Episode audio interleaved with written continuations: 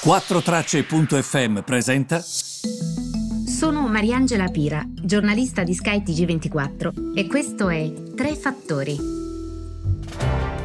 Buongiorno, benvenuti al mio podcast che adoro e che si chiama Tre Fattori. Oggi è 13 maggio. Partiamo dai dati in Gran Bretagna. Allora, i dati sono bruttini ma devo dirvi la verità, è il dato eh, del PIL, quindi prodotto interno lordo, ricordate quanto un'economia produce nel suo insieme, che è in calo il dato preliminare del 2% nei primi tre mesi del 2020. Allora il PIL registra questa flessione, sicuramente bruttina, a causa degli effetti, è ovvio, del Covid, eh, però e i dati confermati dall'Istituto di Statistica inglese che fornisce questa stima preliminare, devo dirvi che sono leggermente migliori di quelle eh, che erano le attese del mercato. Quindi il mercato si aspettava una flessione un po' più pesante rispetto al quarto trimestre dello scorso anno. Sapete che il paragone si fa sul trimestre precedente e poi si prende il primo trimestre e lo si paragona al primo trimestre dell'anno prima. Di solito sono, due, ehm, sono questi due i paragoni che si fanno.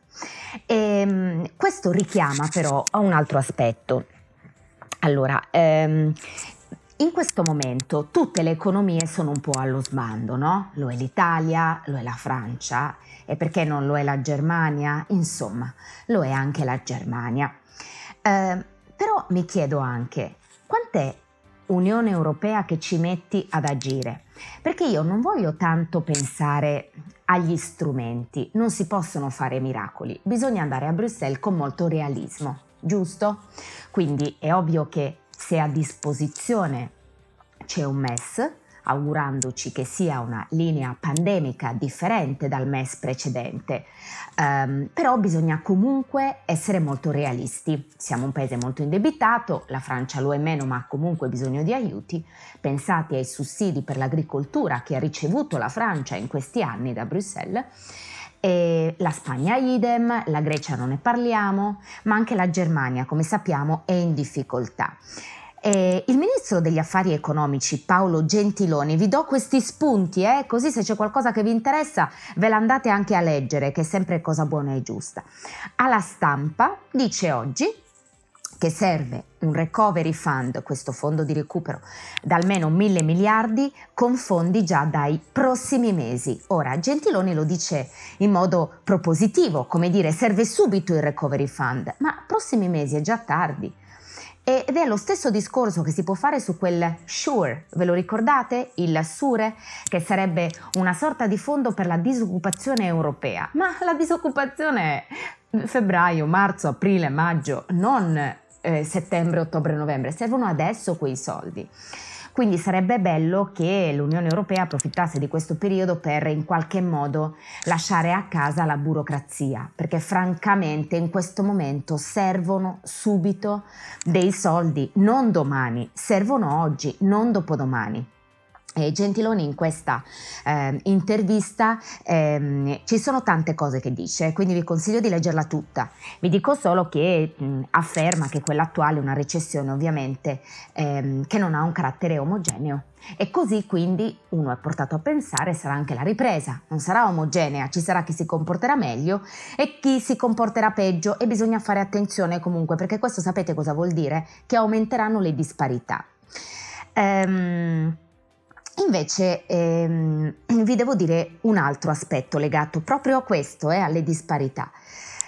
Ehm, finora, ehm, come sapete, ci sono stati un po' di aiuti pubblici alle imprese che sono stati autorizzati dall'Unione Europea. Metà di questi aiuti pubblici sono stati decisi dalla Germania. Del resto gli aiuti li fa chi li può dare. Se qualcuno può darne di più, nel caso della Germania, per questo vi parlo di facciamo attenzione alle disparità, l'Europa dovrebbe agire prima. Lo faccio con cognizione di causa, perché se la Germania ovviamente aiuta, ma perché lo può fare, non ha debito, ehm, ha tantissimi ehm, denari che può spendere in questo momento perché è stata brava e quindi eh, ora può di fatto aiutare le sue imprese. Però se si falsano in qualche modo le condizioni di concorrenza, eh, il mercato unico europeo non potrà non esserne condizionato, aggiungerei fortemente. Così come del resto dice eh, quello che ha gli esteri in portafoglio, quindi il ministro, lo vogliamo chiamare così, degli esteri europeo, Joseph Borrell, che parla di questo problema. Dice che montano malcontento, preoccupazione, perché c'è una sorta di scarto che si sta verificando sempre più importante tra ehm, gli Stati membri. Ehm, devo dire che sia Gentiloni, perché tra le righe nell'intervista di oggi alla stampa io questa cosa qui l'ho letta, sia ehm, Breton, che è il responsabile dell'industria e del mercato interno, parlano di questa sproporzione. Per questo dicono, decidete rapidamente sul recovery fund. Eh, ma signori miei, anche voi fate parte dell'Europa. Perché non vi mettete? Perché io, scusatemi, eh, magari sono anche molto naif e lo sono, me lo dicono tutti, quindi evidentemente un po' lo sono. Però forse bisognerebbe essere un po' polliana dentro di noi, perché almeno uno si impegna a risolvere le cose. Allora, io mi chiedo, siamo in una situazione difficile non persone che percepiscono lo stipendio perché hanno la fortuna di poter continuare a lavorare in questa fase. Mi ci metto, eh? Mi ci metto quando mi dicono, eh, ma eh, fai questo, fai quell'altro, fai mille cose, perché mi sento molto grata di poter lavorare, perché non tutti hanno questa possibilità in questo momento. Quindi se devo fare anche una cosa, vi faccio un esempio, perché ovviamente non è ehm, non è come dire nel ventaglio dei miei compiti fare questo piuttosto che ehm, ehm, un'altra cosa. Quindi evidentemente stavo per usare piuttosto che disgiuntivo, Augias mi avrebbe bacchettato, invece no. E, um, ricordatevi che il piuttosto che si usa sempre come um, contrasto, quindi un'opzione o l'altra. Scusate, ma pensate come eh, pensate quanto ho seguito Augias, ho proprio veramente paura che mi senta anche da lontano.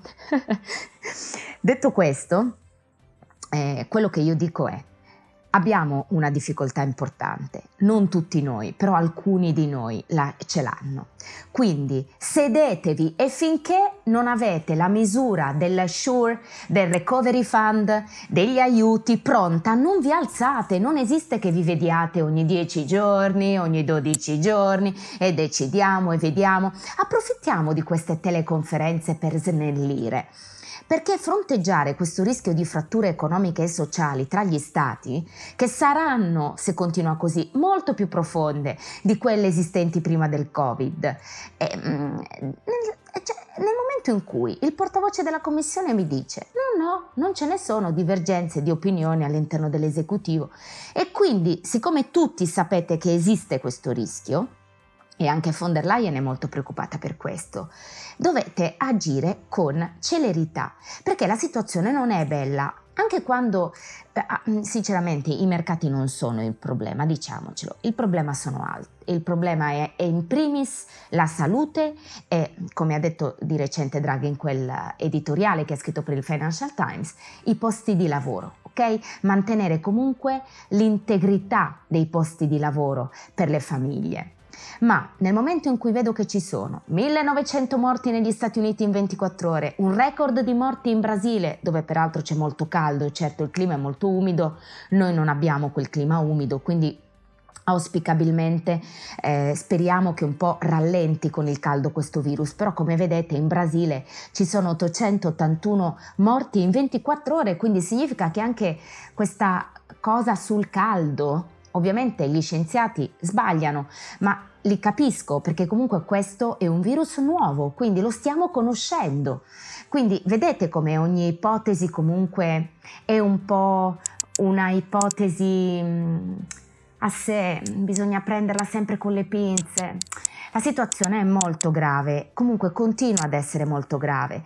Almeno agiamo dal punto di vista economico, di modo da non lasciare a terra le persone. Questo chiedo ma questo chiedono veramente tutti, per cui mm, mi auguro che ci siano delle decisioni veramente celeri. Eh? Sto da questo punto di vista facendo anche dibattito a Sky TG24. Fortunatamente sono molto libera, ce lo fanno fare ed è giusto anche fare dibattito che serva al paese in questo momento, non un dibattito eh, che sia polemico, un dibattito che sia puerile e giusto per litigare, ma un dibattito costruttivo che serva anche se un cicinin a migliorare, a dare un quid in più eh, al paese. Comunque vi volevo dire anche un'altra cosa per chiudere.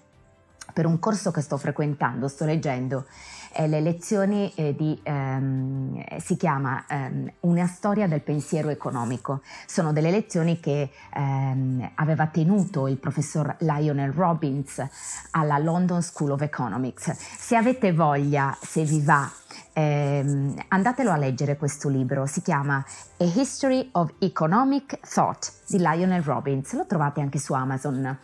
Non credo che ci sia in italiano, eh? però è scritto in un inglese, guardate, è scritto in un inglese che vedete la regina camminare, è imbarazzantemente ben scritto. E nelle prime due lezioni parla di Platone e Aristotele, al di là del fatto che comunque sono eccezionali, nel senso che tu stai parlando di due persone che vivevano in Grecia e che non avevano i mezzi che nella Grecia dei tempi non avevano certamente i mezzi che abbiamo noi oggi però è incredibile, eh, è incredibile quanto è riuscito a anticipare Aristotele. Sapete no, che l'istituzione dell'economia è nata molto dopo come istituzione a sé stante. L'economia faceva sempre parte della società, quindi non era mai da sola come istituzione, figuriamoci nell'antica Grecia, no? E, e anche quello che ci raccontano gli antropologi, no? da Malinowski eh, nelle isole Trobriand in poi. Evidentemente lì, l'economia faceva parte della società delle persone. Però che uno come Aristotele ehm, diffidasse da concetti quali l'usura, mi ha colpito molto.